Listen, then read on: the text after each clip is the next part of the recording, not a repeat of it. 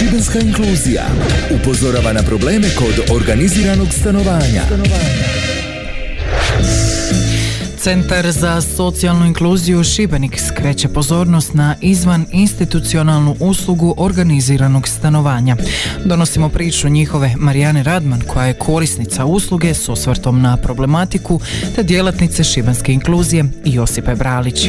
Ovo je Marijanina priča. Marijana Radman već godinu i pol dana, četiri sata dnevno radi u restoranu Bronzin u Šibeniku i svaki mjesec svoju plaću mora davati za organizirano stanovanje stanovanje. Marijana vas pita.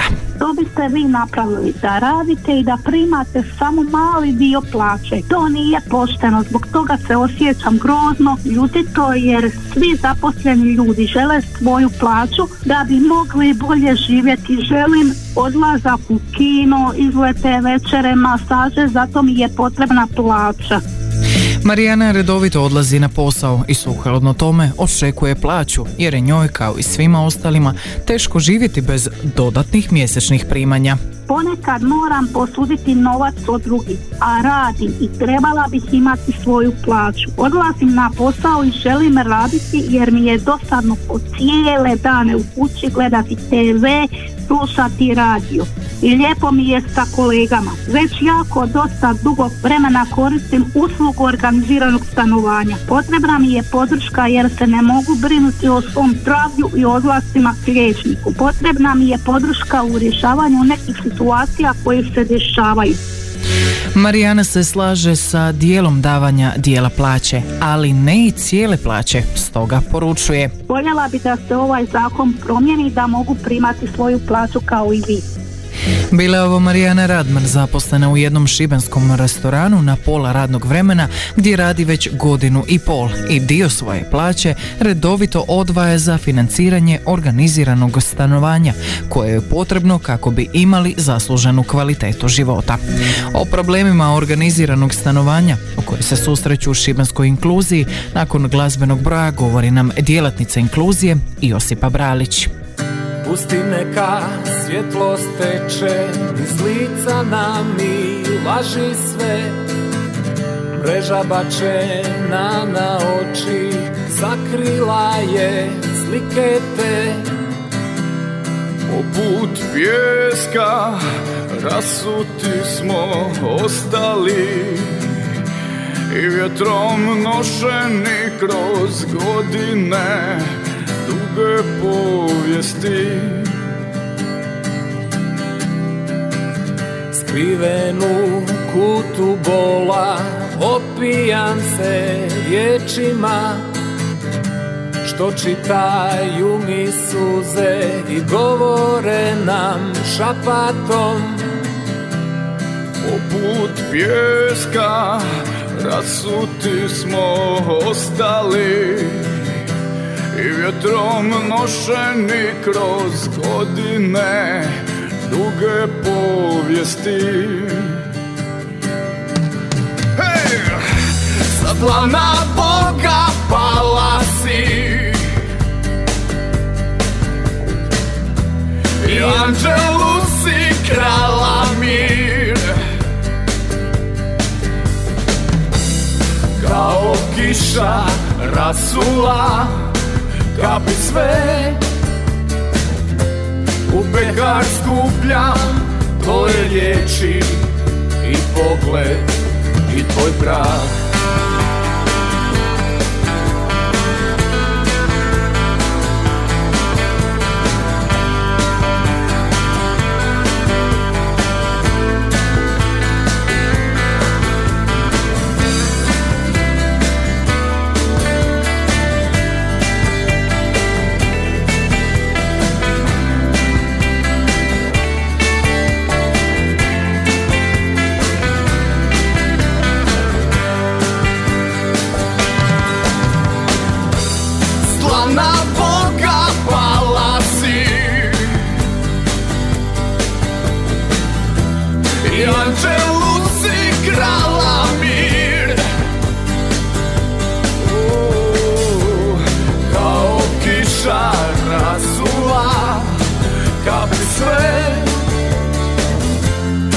Nekad skupljam tvoje riječi i pogled i tvoj prav